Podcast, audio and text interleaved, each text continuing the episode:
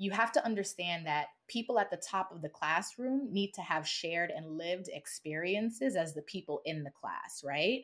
And if we are going to start getting more people in the door and introducing them to yoga and they are diverse, we have to open the door for the teacher at the top of the class too, because there's just no way that I can speak to generational wealth. I can speak about just love and light because my personal experience has been living paycheck to paycheck. My personal experience has been after George Floyd not wanting to get out of bed, not feeling safe to go to movie theaters, grocery stores, and things like that. You may not say it explicitly in front of a class because it needs to be a brave and safe space, but you can connect and your Dharma can help people feel seen and can remind people that what they're feeling is not an isolated feeling.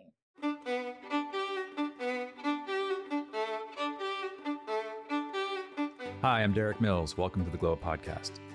One of the great pleasures of hosting this podcast has been the opportunity to share the microphone with some of our Glo teachers. Now, for our new season of production, we're trying something new we're opening up our guest hosting opportunities to our Glo producers. I'm really excited to introduce today's guest host, Rachel Autumn. Rachel is one of Glo's yoga and meditation producers, supporting many of our teachers through the full cycle of their class content planning and production on Glow. In addition to her work on our team, Rachel is passionate about facilitating empowering, joyful, and safe heart centered experiences that simplify and normalize access to daily self care. She is a certified trauma informed yoga and meditation teacher, fitness trainer, and the founder of a wellness candle company called Pause Play Wellness. For those of you who have listened to my interviews with Glo teachers and wondered who it was on our team our teachers speak so lovingly about, well, Rachel is one of them.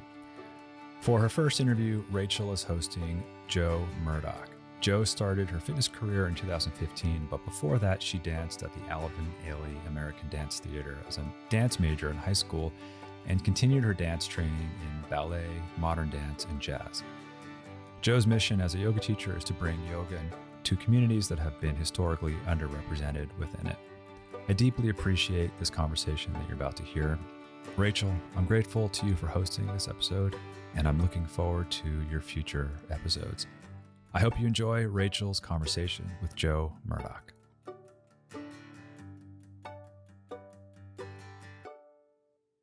Thanks, Derek. Um, I'm Rachel Autumn, and I can't wait to get started with my conversation with Jo. I wanted to invite Jo to the podcast to talk about her inclusive vision for yoga and her ideas for solutions to create more equitable spaces for all in the wellness industry. The Global Wellness Institute defines wellness as the active pursuit of activities, choices, and lifestyles that lead to a state of holistic health. And while this can indicate the individual's responsibility to make choices that create an overall landscape of health and vitality, we cannot ignore the very real challenges and barriers to entry within many of these spaces for folks from marginalized communities to find a sense of belonging and safety within these containers. Now, I had the immense honor of learning from Jo as she was one of my teachers during my 200 hour yoga certification. And I just see Jo as a force to be reckoned with. But what inspires me the most is her ability to kindly and lovingly invite people and businesses forward to action whether that be with their policies, their dollars, their integrity as teachers, and the list goes on. Her level of personal accountability reflects back to our collective responsibility and the work we all can positively participate in when we think about creating safe spaces for everyone. I've seen Jo advocate for creating safe spaces in a multitude of ways, from starting a scholarship fund for yoga teacher trainings to founding her nonprofit, which is called Reimagine Our Wellness, to further her mission of creating more opportunities for people of color and LGBTQIA plus folks in the wellness space. We'll dive deeper into these and more today on the podcast and discuss ways we can all work together to create more equitable containers.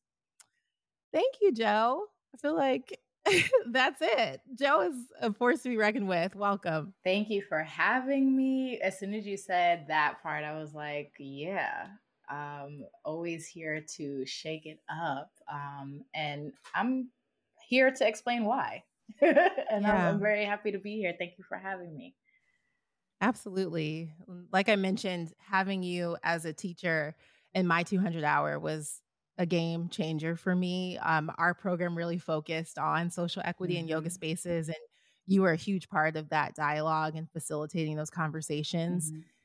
And it has shaped my experiences as a teacher, as a producer here at Glo, and just as a human being working with my own unconscious biases and working with others and approaching circumstances that I have felt excluded from from a new point of view. Yes. And the responsibility that I have personally felt in holding space for others and making sure to acknowledge the differences that we all come to, to the table with in the most equitable and, and safe ways possible. And you had a huge role in shaping that perspective for me. So thank you again. Thank you. You're very, very welcome. I I'm glad to hear that, right? You can create, you can do the work, you can put it out there. And I think as a yoga teacher, you sometimes hear as long as one person leaves your class with something, um, you've done the work. So it's it's great to hear that from you um, because at least one person has received um, and has moved it forward and, and taken it forward. So that's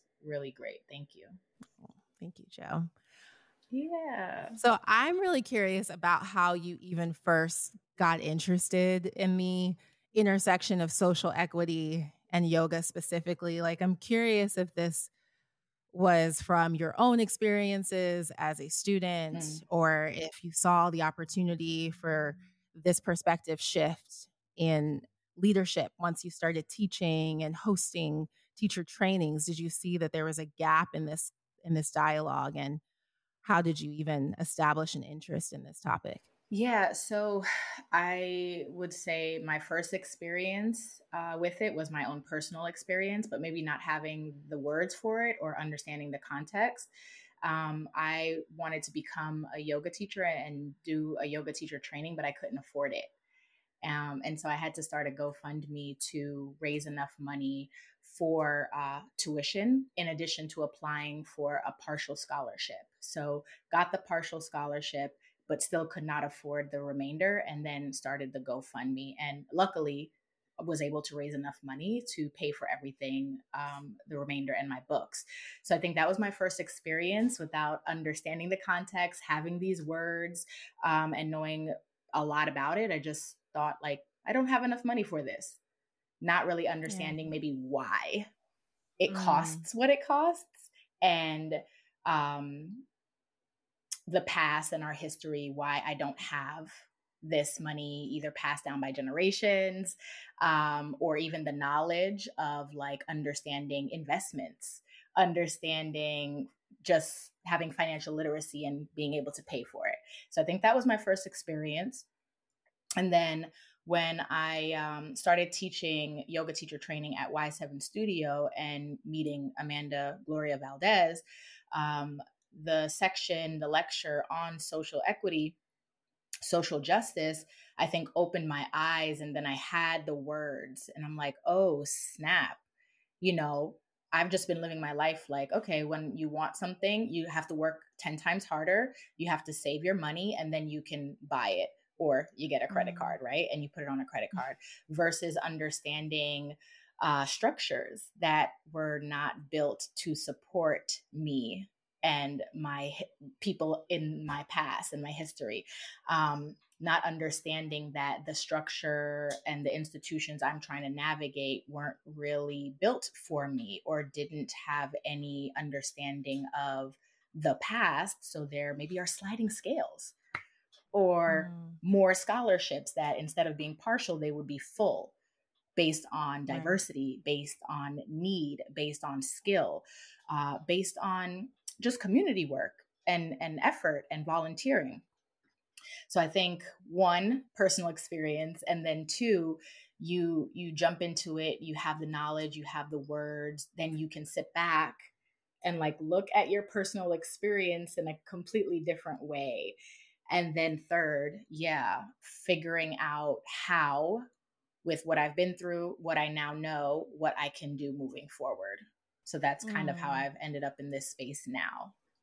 Yeah. And I shared briefly a little bit. We're going to really get into it today about your nonprofit called Reimagining Our Wellness, yeah. but that is what you're speaking to right now. It's there has to be something at the root that shifts. Yeah. Because there are so many precursors that are involved historically, mm. so many nuances that exist before you as the individual decided to walk into a studio and pursue a training, there were all of these things that already existed before you that were walls or barriers to enter those spaces. Correct. Correct. Mm-hmm. Thank you for sharing that. I'm sorry you had that experience that so many of us have had. I also have had that very similar experience. I would not have been able to do teacher training with you without funding, uh, which I received from Awakening Yoga Spaces. Mm. And um, there's people like yourself, like Awakening Yoga Spaces, that are seeing that gap. And most of it comes from personal experience yes. and identifying that there is this real need. And then we see solutions rising and oh, i'm yeah. looking forward to discussing more solutions with you because oh yeah there's so many problems that we can we can talk about all day but what can we do to move forward mm-hmm. and so in speaking to that we talked about briefly you just brought up about financial barriers yeah. did you ever witness barriers related to representation and visibility and maybe what you saw or didn't see in yoga spaces that uh, made you feel called to assume this position? Yeah. Um, so my background is in dance um, and like started out with competition dance. So it's very much high energy, lots of face, lots of drama, flirting with the judges, you know, jazz and tap. um, and so yoga just seemed very slow and boring to me. Um, so not interested at all. Of course, we stretch as dancers, but never the word yoga was brought up in the dance studio. Um, fast forward to about 2017, I was living in Miami and I wasn't dancing and I wasn't really around my New York City community. So I didn't have friends that were like, hey, I'm putting on a show. Do you want to be in it? Hey, I have a, a production and we have a dance section. Do you want to be in it? So dance wasn't really coming to me and as available.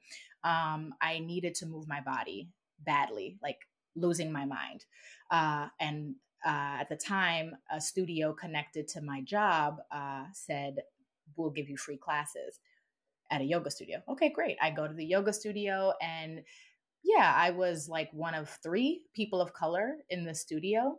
Um, that's kind of been my life. So it wasn't out of the norm for me. I've mm. usually been like the token black girl um, or one of less than five um, in a space. So that wasn't an issue for me. It's something I was very familiar with. And I took class and I was like, okay, this is not that bad. It was a power vinyasa. I'm like, wow, you can sweat in yoga. You can like almost do choreography in yoga.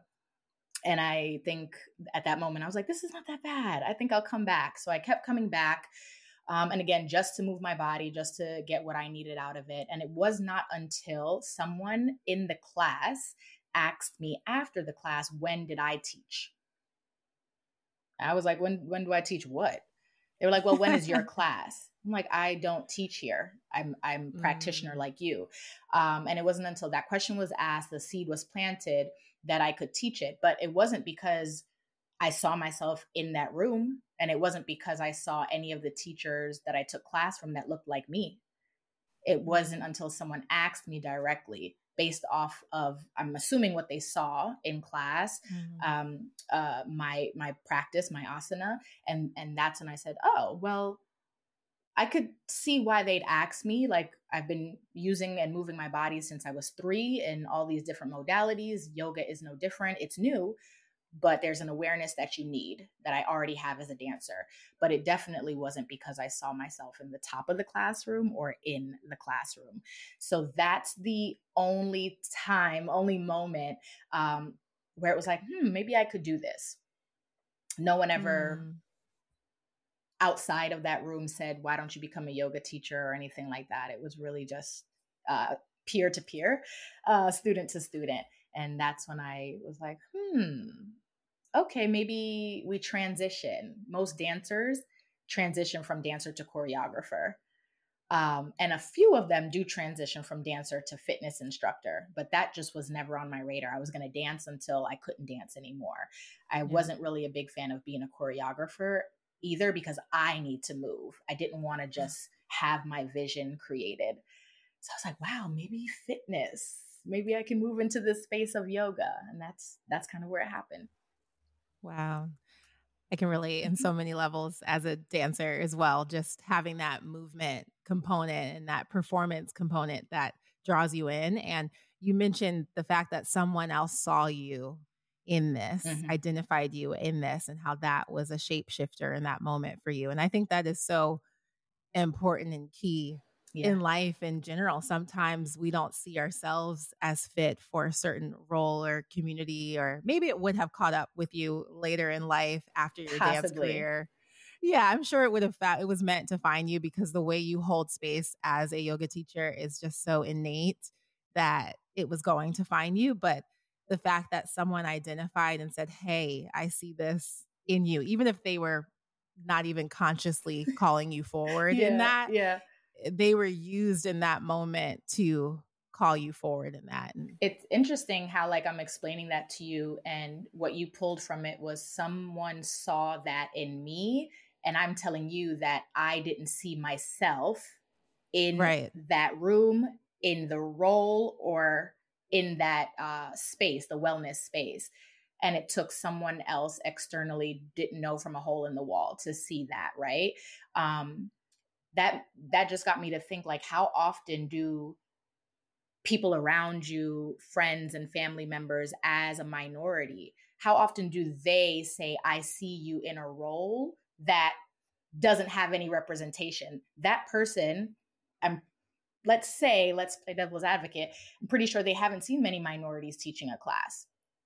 But then you look at me and you say that oh, when is your class? You're asking me when is my class. It's so interesting. So think about like the environments, our communities.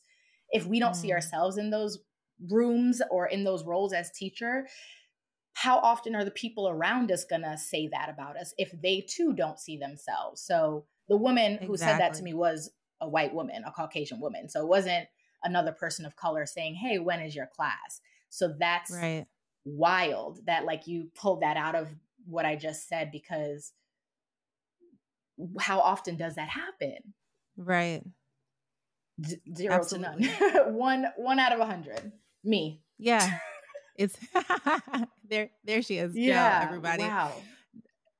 That is exactly what I'm gathering because it, it's yeah, and that person too. Maybe like you said, maybe they have not seen they have not seen a person that looked like you yeah. in your body in your your own unique expression holding that kind of space yeah. but all of a sudden when you appear it's like well, duh like mm. she didn't even or they didn't even have to think twice about that and and that's what happens is sometimes we get robbed of the opportunity to even show up and test and learn. So many people get the opportunity to test and learn this over here and this over there. But like you said, it's a high cost. Yeah. Yoga teacher trainings are a premium. And if you don't have access to those resources, then, or a yoga class sometimes yeah. is at a premium cost. So if you don't even have access to that, then how do you even begin to shop around to see yourself in that space to then try it out to test and learn and and go from there Correct.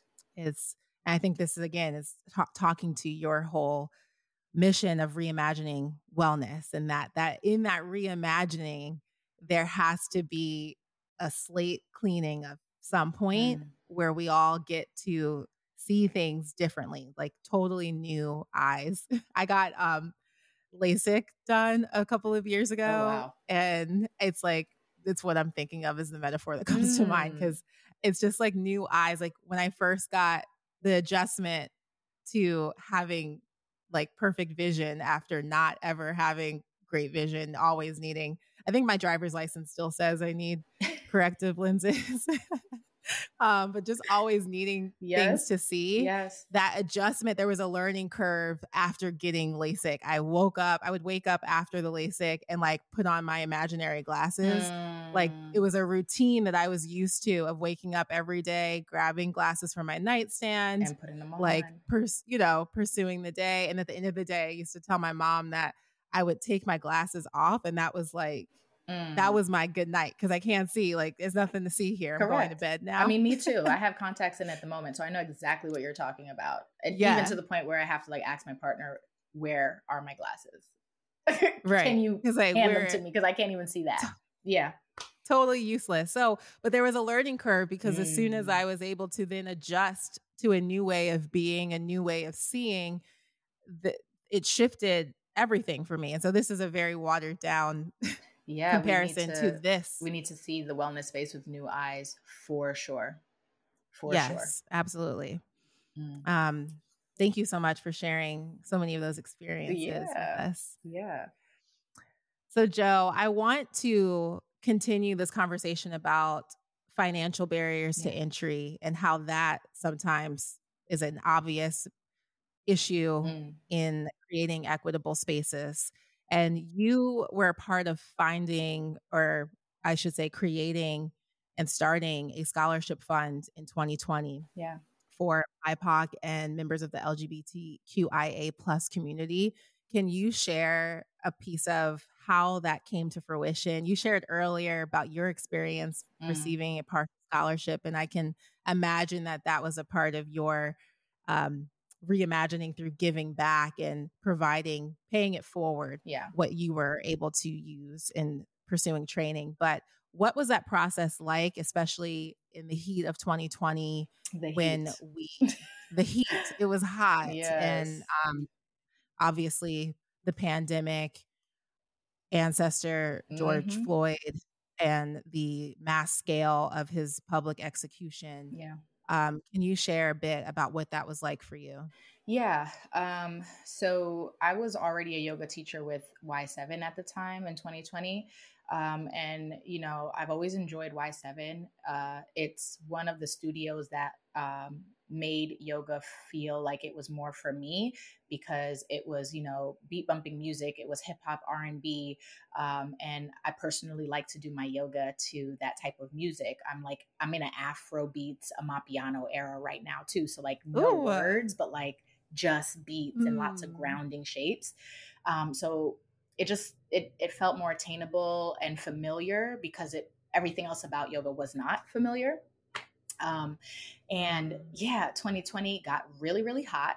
And I don't I don't remember the Instagram name or anything like that, but this one girl was really tagging me and like harassing me about being a teacher at Y7 um, when they started calling out every business that did not um, highlight or represent uh, Black culture, Brown culture uh, in an equitable way for, you know, we know what happened. And I was just like, right. ma'am, this is not my company. This is not my business. I am a teacher here and I teach here because X, Y, and Z. Um, so with everything that was coming up and coming out, you know, uh, Y7 stepped forward and was like, yeah, we need to do some work.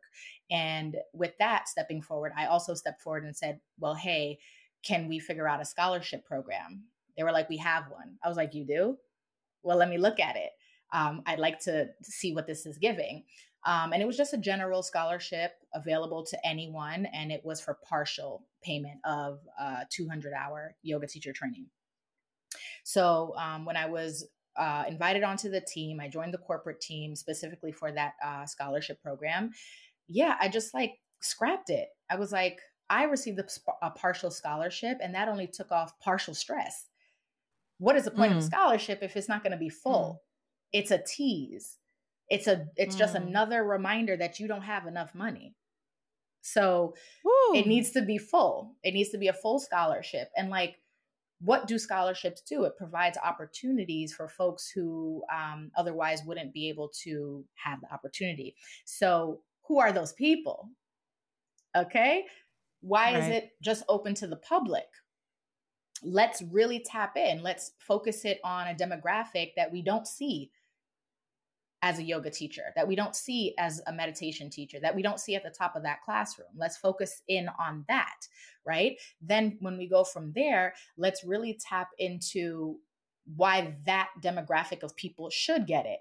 Volunteer work, very clear barriers um, around financial um, stability or just having the finances in general, right? So, do you volunteer? Do you already give back to your community? Because that's what yoga is. It's about community, mm-hmm. it's about yoking. So, you must already be doing that work. You're not getting the scholarship just because you're Black just because you're brown. You're getting the scholarship because you are doing the work already. You'd like to continue doing the work. And we understand that your culture, your ethnicity, your background, your people, your ancestors have been historically withheld from it, right? So, all of these things, you know, I wrote it out in a proposal, perfectly fine, and it went through. Um, and that's how we like revamped um, the scholarship program and kind of i personally feel like brought it back to life where it's like oh y7 does have a scholarship mm. as a teacher there i did not know about the scholarship before i came on board. And that could be my lack of research.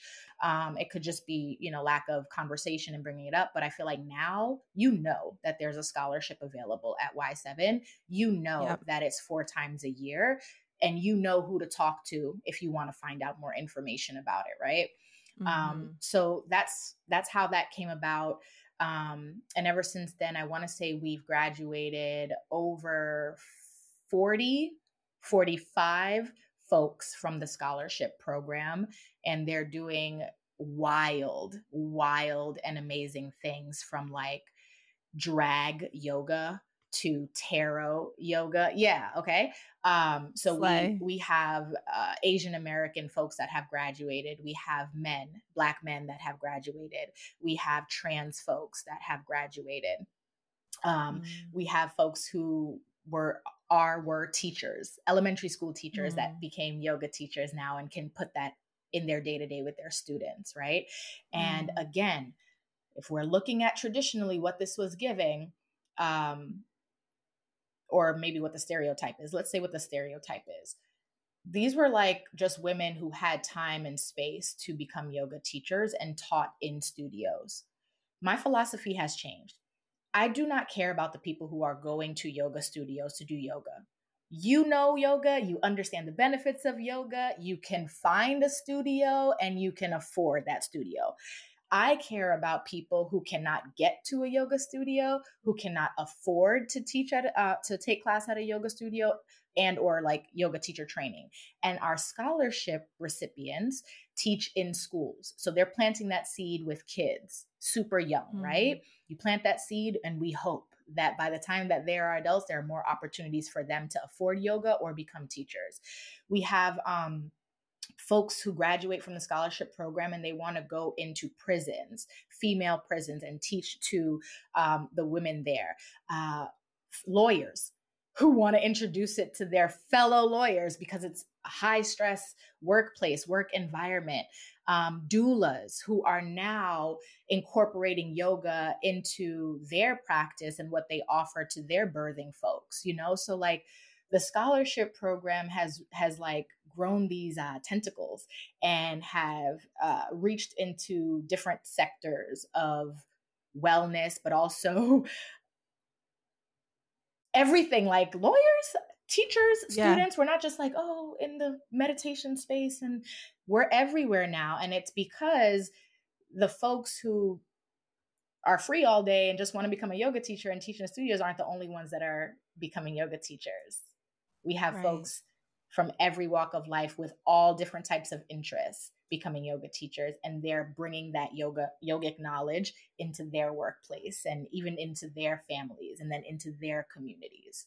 And it's wild. It is just so wild. And just from y7 scholarship alone i can see and i know that it's needed and we still need more but the proof is already like in the pudding as they say. The proof is there and i see it every time we graduate a cohort every semester to just see what they're doing now.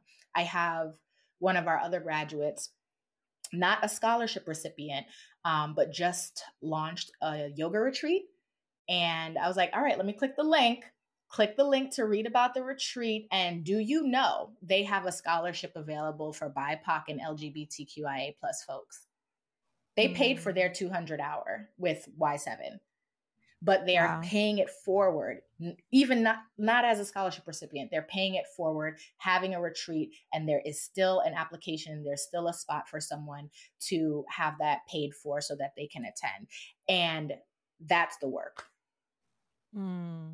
that's the work wow and that's only what you can trace because that's not even everything i'm sure that's just at the surface mm-hmm. so First of all, congratulations to you, the team, and everyone that's involved in that. That's remarkable. Again, I too would not have been able to afford a 200 hour training with you, with Y7, where I also teach now without having uh, that funding and that modeling from teachers like yourself on what to then do. Like you said, you're not being awarded this scholarship because you're because you're black and and then there's no call to action after that there is something that needs to be done with this. And what you just shared is just so remarkable. I'm so proud of you and happy for everything that has come from that. Yeah i want to uh, thank you. No truly. And again you spoke to i remember in our teacher training you I tell me if I'm wrong, but mm. I remember you leading the chakras. Yeah, yeah. And you have such colorful language on speaking to the energy centers of the body. I wish we had time mm. for maybe we do. Maybe Jo can walk us through like a little poetic just up the main chakras because it's so beautiful. It's so scrumptious, is Ooh, how you describe them. I love scrumptious. So flavor. Yes. It's a lot of flavor. And I, I bring this up to say, I remember you articulating like that channeling of root chakra energy of that is the foundation, that's the basis from which all can blossom yes. through. And without feeling safe, without that stability that is created in the root, that is then harnessed and protected mm-hmm. by your own practices, by community. It takes a community, it takes a village. We're we're not able to freely create and be in our then sacral energy and then up in our solar Correct. plexus in our power. And I remember you sharing that. And I know it's not a linear thing per se, but there is so much connected to the root and having that root seen, heard, mm-hmm. protected, fortified, mm-hmm. so that you can then grow and establish. So, everything you've shared, these tentacles of this wellness web that have come from this scholarship program and so many other things that you've been a part of, yeah, it has created space for people to creatively share this gift, yeah. which is ultimately just tools to help people people like peopling is hard like is. adulting is hard it is. it is and i'm glad yeah. i'm glad you brought that up about the chakras because diversity in the wellness space visibility representation in the wellness space is a root chakra problem mm-hmm. we don't feel like we belong there because we don't see ourselves there we do not feel safe there and it's a place of healing because we don't see anyone else that looks like us there right mm-hmm. then mm a little bit deeper, you might not see people who look like you. Your teacher might not look like you. What is your teacher saying? What's the Dharma, right? Every yoga class mm. can't be love and light. Every yoga right. class can't just be let go of the week you've had. Well, this week, I may have lost my job. Well, this week, I may have realized that, you know, I work off of hourly pay and my boss cut my hours. I can't just let that go. And if your teacher at the top of that class has no experience in fine like um living paycheck to paycheck, for example, uh, they don't know what that's like, or they don't have any understanding of uh, not having a trust fund. And I'm I'm zooming out, right? I don't want to just, of course, I'm not course. trying to be that person, but you have to understand that people at the top of the classroom need to have shared and lived experiences as the people in the class, right? And if we are going to start getting more people in the door and introducing them to yoga and they are diverse, we have to open the door for the teacher at the top of the class too, because there's just no way that I can speak to generational wealth. I can speak about just love and light because my personal experience has been living pay paycheck to paycheck. My personal experience has been after George George Floyd not wanting to get out, not wanting to get out of bed, not feeling safe to go to movie theaters, grocery stores, mm. and things like that. You may not say it explicitly in front of a class because it needs to be a brave and safe space, but you can connect, and your dharma can help people feel seen and can remind people that what they're feeling is not is- an isolated feeling right? Mm. and that's that's where i'm coming from with like it's a root chakra situation the wellness industry as a whole. We're talking about healing. We're talking about elevating. We're talking about getting to the top chakra uh, crown chakra but no one is supporting the root. How the heck are we going to get to the crown? Come on it's impossible. Exactly. I mean, you said it so articulately like you can't skip steps. And also, you never know when that student that comes in that has that teacher that is speaking in a way that feels very bypassing mm. of other mm. experiences. Mm and then that might be that one instance that you gave it a chance and then you just never return because yeah. it is such it does more damage the wellness industry can be very unwell and cause okay. more more pain more hurt like you said a partial scholarship sometimes is a reminder of wow i still can't yeah do yeah. this or have this like i still don't des- and then sometimes that results in a frame of mind that I don't deserve this, I'm not worthy of this, which is absolutely not true. But that is the wheel that it keeps you in. And then here is this tool that could support you in that self regulation, not in bypassing or acknowledging the fact that you have very real, historically mm-hmm. related, mm. perpetuated systems, your own lived experience and traumas all of that in this mosh posh, yes, like this pit of what makes you you, along with the beauty, your gifts, your amazing experiences, your expansive experiences. If you don't have, if you don't have that opportunity to be seen mm. in these spaces and and be reflected by what you see, also embody. Uh, I don't know the proper term for it, but body diversity shapes yeah. body shapes mm-hmm. people's bodies like for both of us we're both former dancers we have athletic builds but even that sometimes muscles seeing yeah. muscles to certain people don't they don't want they feel that their body might look like your body and they don't want that per se mm-hmm. if you are their or teacher if you don't look like the teacher that that class is too hard or that class is not for you right exactly yeah yes. there's there's a lot that goes into how you show up and how you arrive in that space so thank you for saying that because it's not just black brown trans gay lesbian it's it's not just that it's are you um able bodied hmm. do we have teacher do we have yoga teachers in wheelchairs. Do we have yoga classes for folks in wheelchairs right? Um, right. One of the teachers at Y7, we both auditioned at the same time and we both got hired. Uh, I want to say Angelica is like six four. Do you know Angelica? I think does Angelica teach on the online platform? Yes, yes, yes. Yes. Then yes, yes. I know I know Angelica through the internet. okay. And so like I was listening to her speak at one point. I'm I'm super tiny. My whole life i look like a 12 year old boy. I am about to be 34 in a couple weeks right? I can only teach from this body and i can only learn from hearing other teachers teach in their bodies. And forward fold.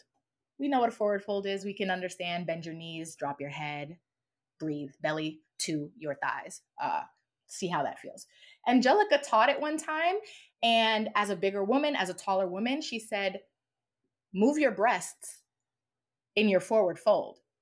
I don't have much breast. And that is not a cue that I would ever offer right. because I don't have that experience. What right. happened to all the women in the room, female bodied people in the room who have breasts and they're feeling like their forward fold is choking them? In my mm. class, because I'm not saying those things because I don't know to say those things. This is the diversity we need, right? We need right. Angelicas.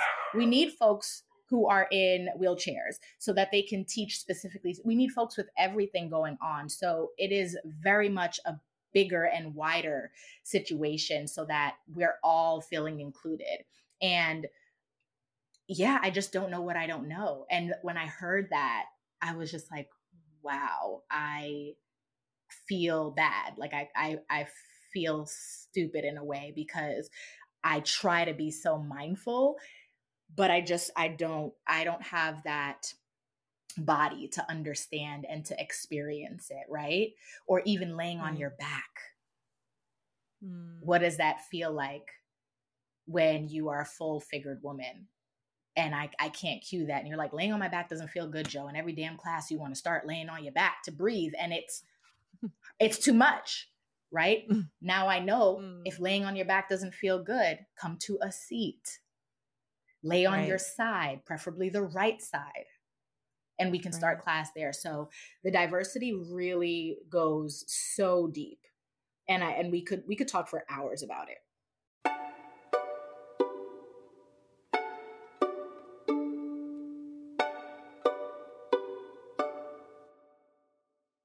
Jo, we spent some time talking about financial wellness mm-hmm. and opportunities to support students of all backgrounds, of queuing and teachers' responsibilities as well. I would love to talk about what you can do as a student to create a sense of safety within your experience because mm-hmm. sometimes when we arrive in spaces like you said we're not in control of the conditions that we're walking into yeah. we're not always in control of what's going to be said and how our lived experiences are going to then cause a response uh, within us.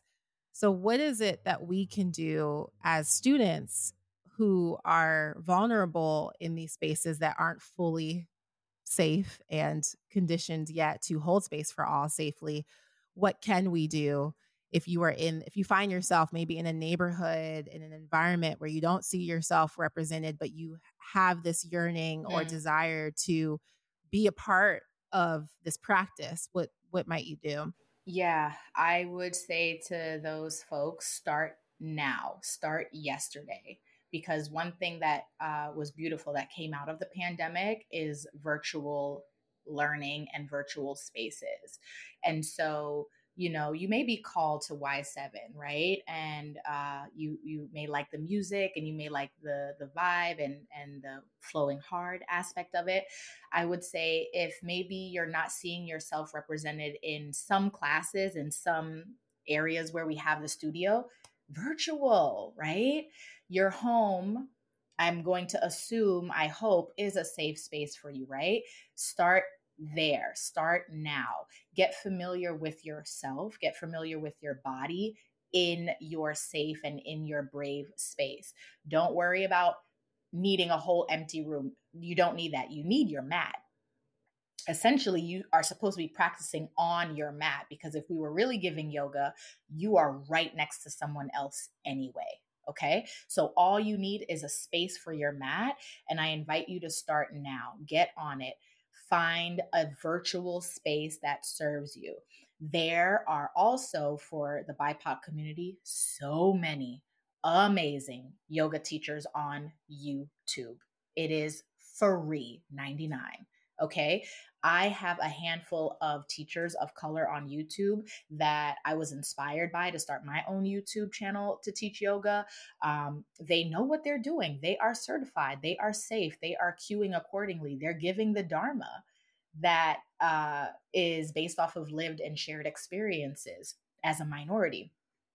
So I would say you can start there and start in those spaces. You do not need anything fancy, right? Yoga also started with a carpet.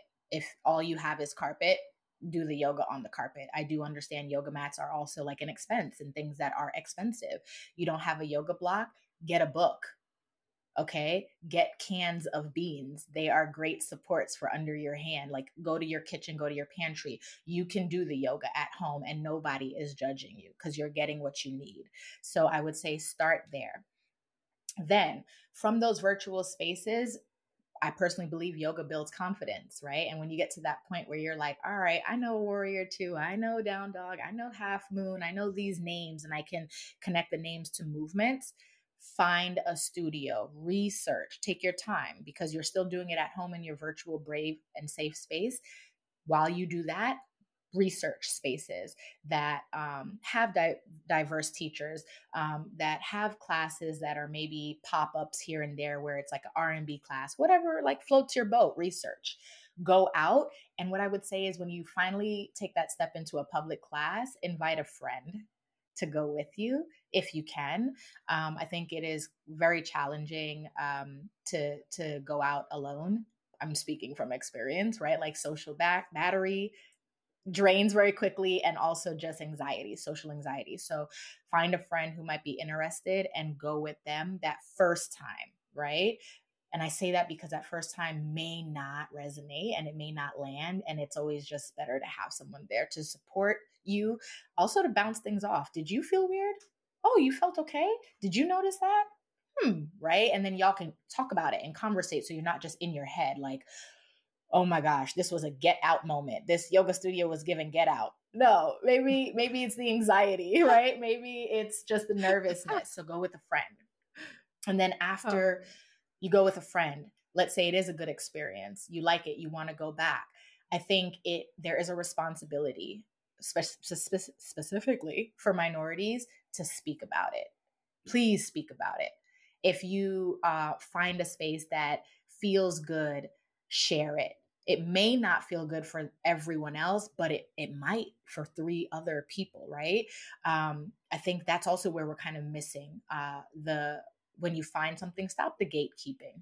Just cut it out right? Share that studio. Give that studio a review and be very clear in the reviews. It was diverse. The music was great. There are music from this culture that culture right? The teacher get into it. Not the class was great and i got a good sweat. Thank you but can we get a little deeper? Because this is what gives these are the cues and these are the words the keywords that when reading a review people may say i'll try that out right? Um lovecraft country that show i don't think it's still mm. on air. I don't remember the character's name but he was working on a guidebook for people of color to travel the united states i believe it was and to know where there are safe places for people of color to stop for food, mm-hmm. for gas, um, uh, and to stay out of like sundown towns and things like that. Why did that stop? like we we right. we need that guide for the wellness community as well. So share mm. those reviews. You know, like speak about it.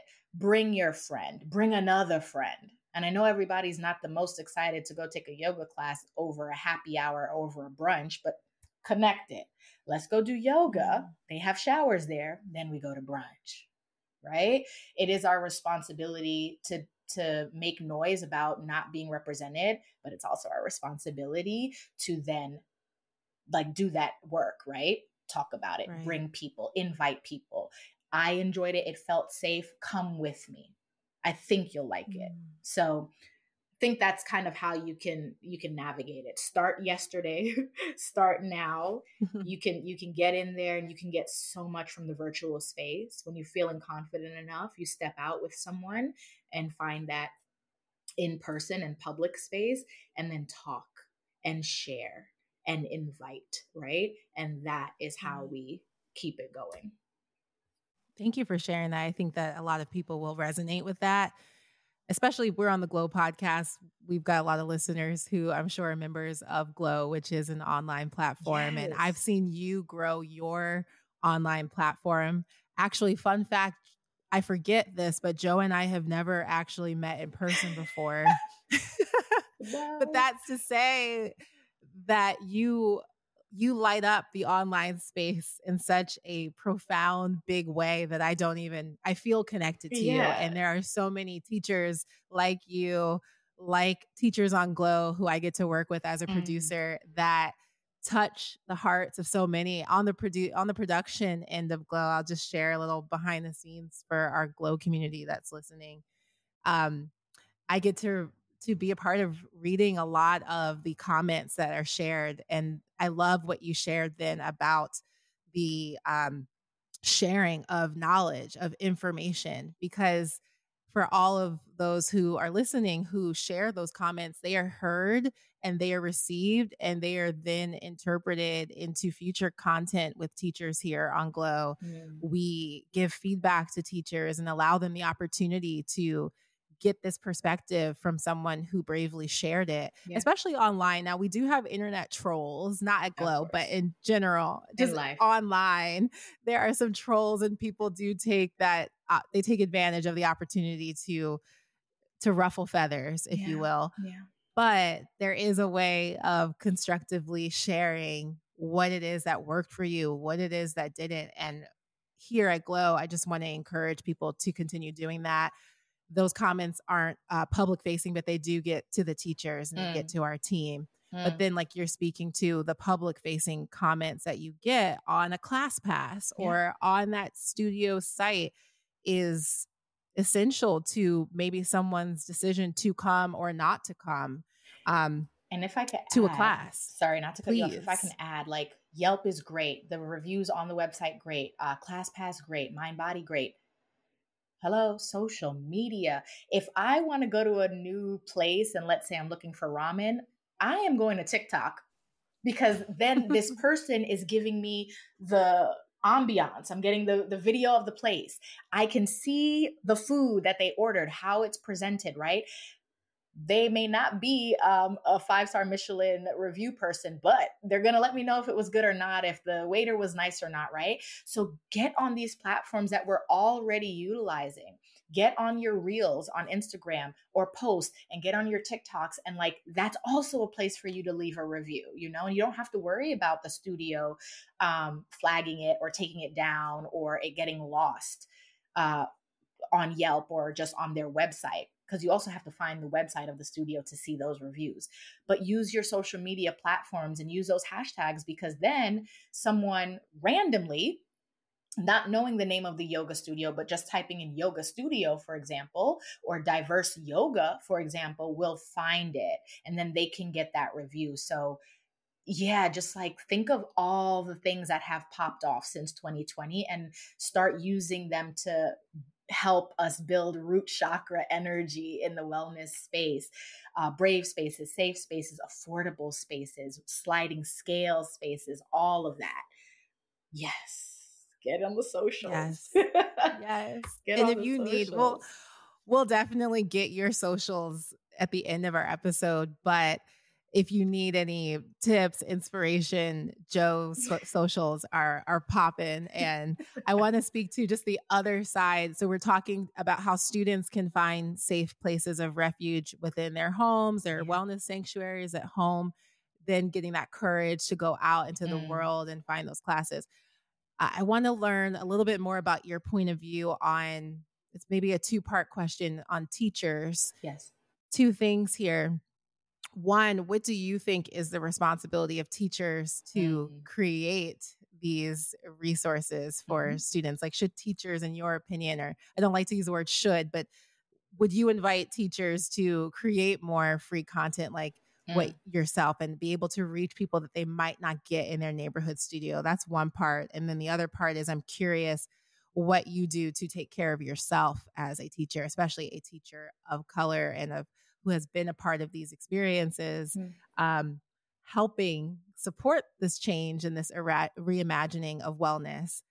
At some point, burnout sometimes can lurk, and you're having your own experience too within these unsafe places sometimes. Yeah. So, what again, just because I, I know I went off on a little tangent, what can teachers do to be a part of creating that content on a mass scale and then what can they do to take care of themselves better? Yeah i think that's a great question and i think that too part of like what do the, what does a practitioner do or can do? Yeah teachers teachers have a very big responsibility. Um, you know hopefully in your 200 hour training you learned the history of yoga, right? Not just the shapes and getting upside down and the fancy Instagram pictures and stuff like that. Um, and so you are understanding that this was something that was done in community for free in groups, right? You're understanding that it is meant to bring people together with mind, body, and spirit, and that it should have never been charged. We should have never ever and should still not be paying for yoga. But here we are now, okay? What is your responsibility as a yoga teacher? One, you do need to take care of yourself. We talked about how expensive yoga teacher training is. You probably won't pay that off for a couple years teaching yoga. So let's keep it real. You need to find a job that will pay you. So find a yoga studio or multiple that will sustain your way of living, your life, health insurance, um, food on your table, uh, a roof over your head. In addition to that, I do think there are so many creative ways to uh, get yoga out there at a sliding scale and or donation based and or free. And i do think it's the responsibility of every person that calls themselves a yoga teacher to figure out a way that makes sense for them to have that available that does not um, include burnout and does not stop them from eating or living in a safe space or having the things that they need right so there is like a little bit of a tug and uh, tug of war uh, what i'll say is and I've always been transparent about this. I've had my YouTube channel for since 2017, right? And it's taken some time to grow. Um, and I've, I've said it on like multiple reels and multiple platforms. I need a check from YouTube. I am working my ass off so YouTube can pay me for the yoga content that I've been putting on that platform so that I don't ever have to ask people to pay me for the free yoga or like the yoga I'm putting on YouTube because that is specifically for the community we've been talking about today that want to start mm-hmm. but don't feel safe enough in spaces. Go to your living room and turn it on and take yoga with me for free, right? I don't want to have to to charge you. So I'm working my behind off to to do this work so the people who I know can afford it can pay me, right? YouTube can afford it. My community right. cannot, not right now. So that's what I'm saying. Find those spaces, navigate those spaces where there is income, where there is money, and do what you need to do. Outside of that, it does not need, you don't need to change the world. It can be um, five minute videos on Instagram. It can be gentle reminders about the eight limbs of yoga, right? The the yamas and the niyamas. How can you get this knowledge out there that does not burn you out? So yes, which is what I'm I'm trying to do with the nonprofit, right? Flojo Yoga for profit. When I work with corporations, um, this is the other part of it. As a yoga teacher, as a yoga teacher of color, with the trainings that I have done and paid for, and with my background in dance, if I'm reached out, someone reaches out to me, if the price is not my price, I say that. I think that's also something very important that yoga teachers need to say, which helps you offer sliding scale donation or free things to your community. Name your price and stick to your price. Mm. If it's a mm. no, something else will come because there it, it it's already happening. People are already looking at you and reaching out to you. They're not the only one. And so when bigger companies who have the funding, who have the money, ask me to do something, and if it's not what my rate is for myself, I let them know that. I let them know what I need, what I deserve, right? So that I can mm-hmm. set myself up to continue to live. And again, it's basic needs that I'm asking. I'm not looking for a yacht. I'm not looking to buy yes. a, a, vacation home. This is what I need to survive and right. be able to support my community and the communities that I know have been historically underrepresented and withheld from the wellness space. So, um, what is it? I don't I don't want to butcher this, but it's like it's not Peter Robin Hood, right? Mm-hmm. You need to do what you need to do. And it's not stealing. It's it's asking for what you deserve. It is asking right. for what you deserve. This is my rate. Thank you so much. Huge names have emailed me and given me a price. And my heart is beating, my hands are sweating, and I reply back, Well, this is actually my hourly rate. I would love to work with you but this is what I require as compensation. Less than an hour later, the email comes back with, okay.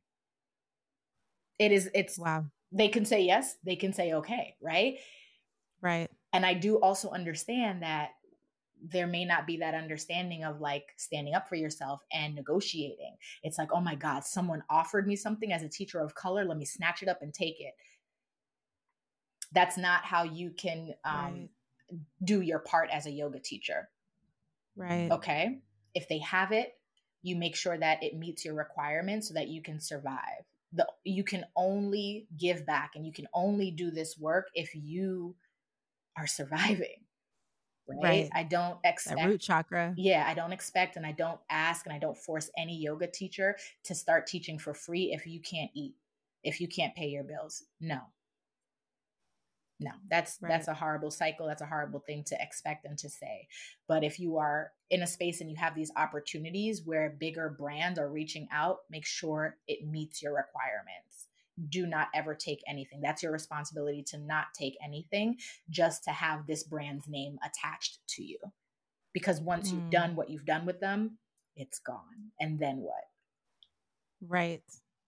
And then it's causing, you know, the next person of color or just the next person that they reach out to, this this standard is set. It's probably how they were able to come to you in the first place because someone else and that's the same in the dance industry. I experienced a lot of, mm. I know you experienced of there's always going to be someone who will do it for free. And Yep. so then it keeps continuing to just perpetuate that system of never Yeah. it never arriving at a fair compensation. There yeah, exactly. I this wasn't a yoga or well it was kind of a wellness business but they emailed me and they were like hey we want you to come in and experience our offering. Um, but we need like three instagram posts. We need like four reels and a tiktok and then a bunch of still photos for free. I was like are they Listen. nuts? But what i will say is i said this is my rate per all the things you've asked, that's a lot. They came back and they said, okay, are you willing to do this amount of work for free? I said, no. I just told you what my rate is for what you're asking, not less work, this work. The, the new thing you emailed me, that still comes at a cost. And do you know that teachers around me that work for the Y7, I saw them a few weeks later doing the post and doing the work with this brand and this company.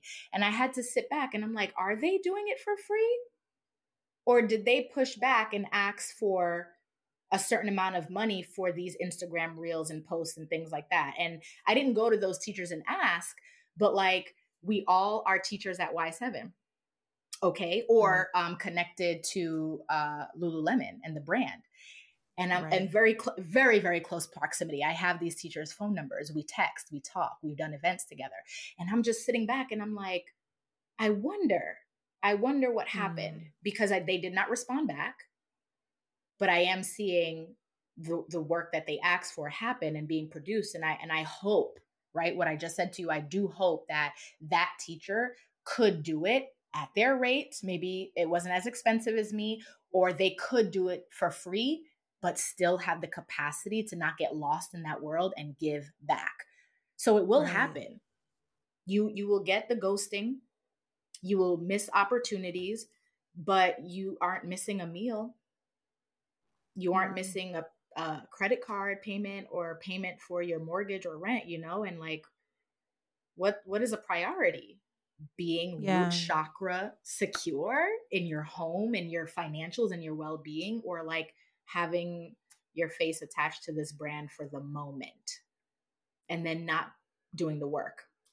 Mm, yeah, there's a lot of affiliation compensation. I'll say where there's brands that think just the fact that you are affiliated with this name, then it should be more than enough. But like you said, Yes. especially for yoga, if you're using the these images and our likeness for for yoga, Yeah. and that is to promote this these, wellness tools over here and Mm. then on the back end it's causing harm okay ahimsa Mm, it's causing harm and we're here to to create non-harm it's you have to think about it from all fronts from the student from the teachers yeah. Yeah. from businesses points of view there's a lot of people at the table that create and continue whatever is going on within our wellness industry that is very harmful to a lot of people and i i want to transition to your nonprofit, Yeah. Reimagine Our Wellness, Yeah. because again, that is exactly what you are calling forward of people to reimagine. It cannot be, I believe in your mission statement, it can't be the same access. It's a new level of access. And I Mhm. encourage anyone listening to go to her website that we'll share later so you can read the mission statement because she actually has italicized and underlined okay, and bolded. Okay, circle little squiggly lines so that you, you know, three or four times for the people in the back, Mm, what is needed to have these actions made and Yes. sustained because Yes. there are a lot of things that happen re 2020 a lot of businesses you know Yeah. some people posted their black squares and then some people did a little bit more but in 2023 2024 now how much of that has sustained? Mm, so i want to learn i want to yes so i want to learn more about why you I, I feel like we know why you launched reimagine our wellness but what is your vision for reimagine our wellness Yes. and what are you inspired to create moving forward when you prompt others to reimagine what wellness could look like Ooh, yes. So, um, reimagine our wellness. I want to say is the second like manifestation of me paying it forward. My first one, I think, was with Y7 and revamping and and relaunching the scholarship program. The second iteration now is same idea. Uh, scholarship program for BIPOC and LGBTQI um, plus folks, but I'm an Aquarius, so my sun is just lit up in the space of community. That's what the sign is about the the revolution, right? The rebellion. That's why you started off the podcast saying what you said. I'm like, yes, and I will tell you why I am always ready to shake things up. Um, initially, I just wanted to apply for grants with this nonprofit, get funding to then disperse the money out for folks to uh, become yoga teachers, meditation teachers, wellness practitioners, like doulas, even. Um, I just wanted to be the funnel, get the money, push it back out, right? And as we're about five months old, we're very, very young. And um, as my Aquarius brain has been thinking and seeing and experiencing things for myself in the wellness space that are unfair, that are unjust, that have no explanation, but expect you to just take it and deal with it. Um, the vision has expanded. And um, even in this conversation, just more workshops, right? Where we are teaching uh, people of color, wellness practitioners of, of color, like once you get your 200 hour, like what next? What does it look like to create a brand for yourself? What does it look like to really sit down and narrow who your people are and who you want to do this work for, right? Like my vision is very narrow BIPOC and LGBTQIA in the wellness space at the top of the class. That is who I am focusing my energy, and that's what the nonprofit is for. When you have gotten past that step of becoming um, a facilitator in the wellness space, what does your business card look like? Or are you word of mouth? Where are you teaching? Community centers, virtual. What does it look like to buy a camera, to buy a microphone? What does it look like to set up your background? I think reimagine our wellness is going to grow into um, a space where we do give out those grants and scholarships we are offering classes and events that are free i would love to keep them free um, for folks to attend so they see yoga they see sound bowl they see meditation yoga nidra whatever right um, also these moments, these trainings where you learn how to the business of yoga. We all, you know, as a, as a people, historically, we also don't have um, these conversations about even just asking for more when something is offered, right? Mm-hmm. Negotiation. What does it look like to be a private yoga instructor? Oh, well, this is my rate. Well, did you factor in travel? Did you factor in um, yeah, travel to and from? Did you factor in uh, if you have a full time job and yoga is a thing on the side, what it means to leave work early to take this private client? Are you factoring in uh, still paying off possibly a training that you just did to uh, be able to charge this amount of money. So, like, the, the unspoken things. I really want Reimagine Our Wellness to become a hub, a learning hub, a, a support system, um, and and and an experiential space. So you'll get the yoga, you'll get the meditation, you'll get whatever. You'll get the knowledge, like that pillar as well. And then you'll also hopefully get scholarships and opportunities financial opportunities to grow more. So that's kind of where it's where it has grown because it was really just uh, i want to give out scholarships. And and i'm seeing that like you have to continue to support right? Get you give out the scholarship you you become a yoga teacher. Now what? Because we're now mm-hmm. new to this space. We said we weren't there we're here now we're new What's my brand? Right. What's my mission? Who are my people? How do I get specific? How can I tighten it up? How can I build this the foundation so that it keeps going and I am an example for someone else? And then if they reach out to me, I can talk to them about it. Just like those reviews I was talking about. Like I'm doing it. Can I reach out to Jo and ask her some questions? Yeah because I have that information now. It's not like Jo's a yoga teacher. You hit me up and I'm like, you know, I'm just trying to figure out the business of yoga myself, and I don't know this mm-hmm. this brand's been using my photo and I don't get any like money from it. Or, no, we're gonna talk about it. So I think it's gonna really expand within this year of like, what are my pillars outside of just mm. giving out money. Right. Mm. You've done a lot of programming. I actually didn't know that you're only five months old yeah. because you have can you share some of the programs that you have launched already and yeah um, what the, how those have been i've seen some of the images and videos but i think this community would benefit from hearing yeah, so we had our first event in October um, on the 22nd last year. And um, yeah, just to put it out there and to have something in person in New York City, um, partnered with Amanda Gloria Valdez and a couple folks within her community. Uh, we had non binary folks, we had trans folks, we had a really great representation at the front of the room. Um, my cousin was the photographer, he's a black man, right? So, like, every aspect that you can think of was people of color and just diversity in and of itself. Um, and so that was our first like yoga and sound bowl. And we had a moment where we journaled and reflect on transformation and transmuting that energy. It was Scorpio season. Um, and then we, I just launched um, every month starting now in January, there'll be a virtual offering, right? Because I, I really want Ro reimagine our wellness to be something that is not just New York City and for folks in the five boroughs. I want you to be able to experience it from anywhere. And I'm a up and down the coast girl anyway. I used to live in Miami.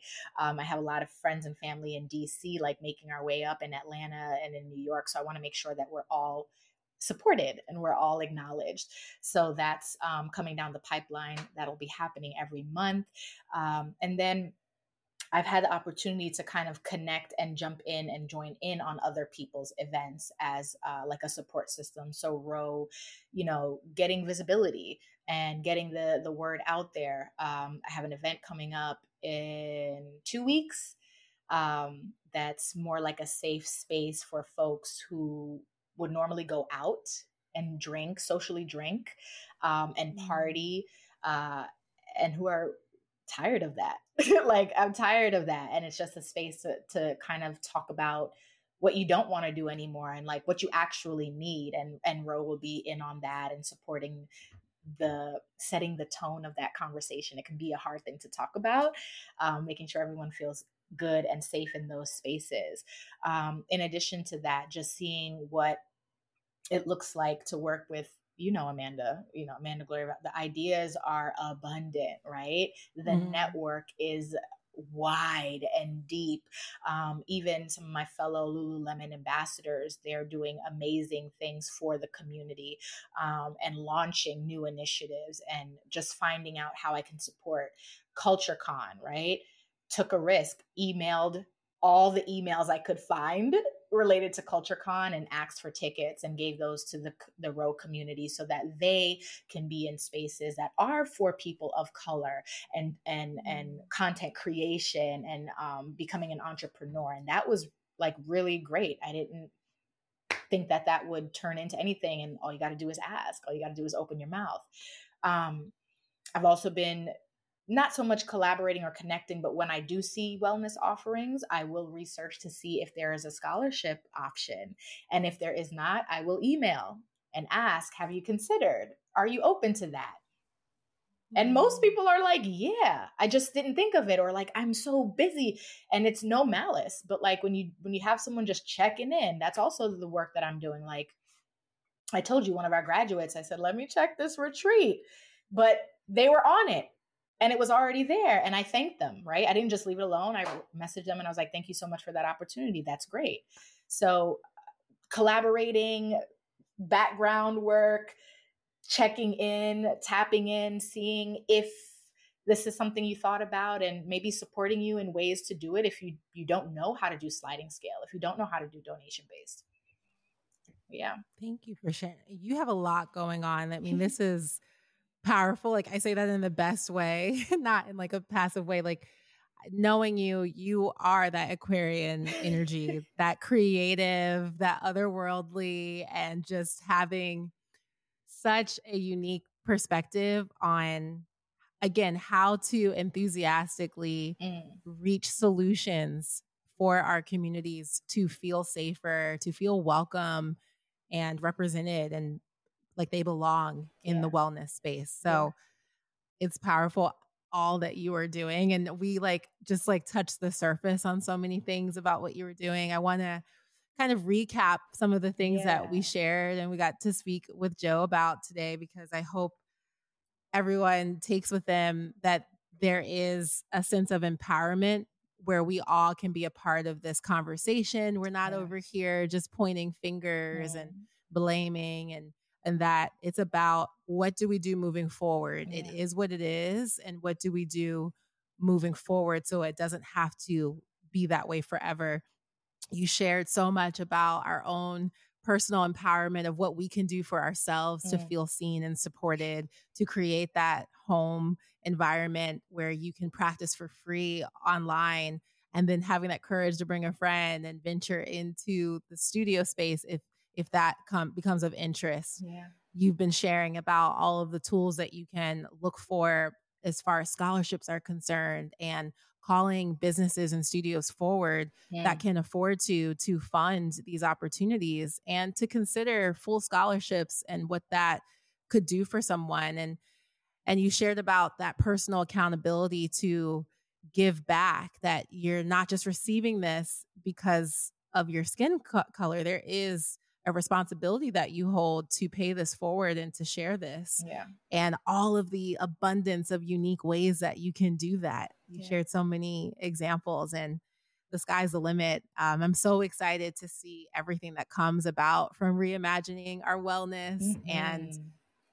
I hope that this Glo community can follow your journey and continue to stay in touch and see all the ways that we can support. I think one thing we we also mentioned, we actually talked about just the spreading of the good news, mm-hmm. like spreading the word. And so if you can't pay for a class or donate to a thing, you can share your experience yes. and you can share encouragement. Yes. You are a business owner, a teacher, you're an entrepreneur, and I'm sure it can feel like a lonely path sometimes. I know it's felt that way on my end. And so encourage your teachers, encourage your leaders and those who are out here on the front lines shifting these mm. conversations mm. and these narratives. So, Jo, I'm so grateful for you and your time here on the Globe podcast. It was a pleasure. A I love talking. This was the best thing to start 2024 with. I love to chat. Yes, I would love to just it'll be great. It'll be we'll just like be in a little time capsule in the future and we'll check in and just yes. see where reimagine our wellness is, knowing mm. that it's mm. not necessarily a linear path. Oh no. But we hope to see you and your vision coming to life because community supports, business support, your students are showing up. And of course, you always show up. So just wishing you the best of luck with that endeavor because it's it's needed. Yes. Thank you for your bravery. Yes. And the work is being done because this moment in and of itself is full circle. Oh, you are interviewing absolutely. me. This is full circle. Yes. And I'm very, very know, proud that's- and honored and excited that, yes, coming, speaking up, standing up on a podcast, asking the questions you're asking, right? That's also yoga. That's also doing the work, right? So, big full circle moment for me to be like, yeah, I teach yoga teacher training, but like one of our graduates is having this conversation and it's wild and it's beautiful. It's wild. It really is. I'll I'll speak to that briefly just because it's it's like that speaking to that full circle moment that you just highlighted. I want to trace it back because without the scholarship that I received to then do Y7's training Hmm. under your leadership, Amanda Gloria Valdez, Mm. Darby, Casey, Mhm. Molly, just a beautiful cohort of phenomenal women guiding our training. I actually was then able to be able to work at Glo as a producer here. And so I would not be in this seat today without that. So I want to thank you again for playing your role and being a part of this divine Yes. scheme that Yes. brings everything together in its in due time and due season. And just to close, I want to invite you to Mm. share with us Yeah. where you are online, where we can find you so that we can all stay in touch. For sure. I am all over the internet. I've been an internet person, person, people, baby since like before YouTube was like a thing. So, um, I am, let's start with that. I'm on YouTube, and my YouTube is a yoga channel. It's a yoga studio. Um, it's yoga with Flojo, um, F L O W W J zero. Um, yes, I'm inspired by Flojo the runner. Them as well, just breaking all the rules. And that's exactly how I am navigating the wellness space. But I do spell it differently. So you can find me over there, Yoga with Flojo. It's free. Classes go up every week. Every week there's a new class. Um, I'm also on Instagram, uh, Flojo, F L O W W J 0. I'm on the TikToks, and those are still yoga um, based and yoga energy, yoga content. So tutorials on yoga shapes or tutorials on how to do uh, certain shapes for or restorative movements for hips and shoulders like breaking it down a little bit more so you'll get the classes on youtube you'll get more tutorials on the instagrams and the tiktoks um, i have a full website www.flojo.com and it's spelled the same way everywhere across the board um, yeah i have virtual classes virtual clients we can meet one on one. We can meet in a group setting at your job. Um, I have the for profit, I have the nonprofit. This is a full time situation. So you can reach out, Jo Murdock at flojo.com, and we can talk about whatever you can imagine for the wellness space, and then we can manifest it. Um, this is my nine to five, my five to nine. Okay um, and I'm I'm excited uh, to to create. I'm excited to be inspired.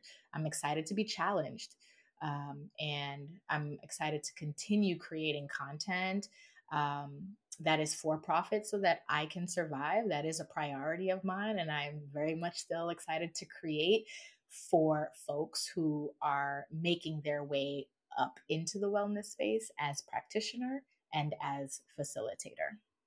Thank you, Jo. It's Yeah. been such a gift to share this space with you. Yes, it's been a pleasure.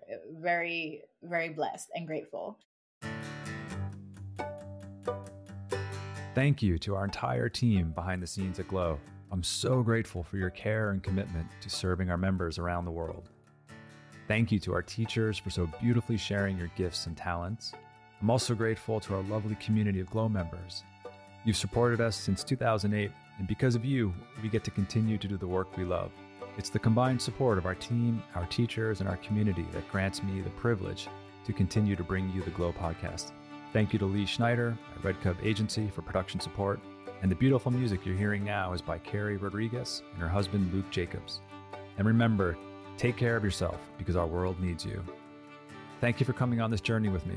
You can find the Glo podcast on Spotify, Apple Podcasts, or glo.com slash podcast, or wherever you listen to your podcasts. I'm Derik Mills.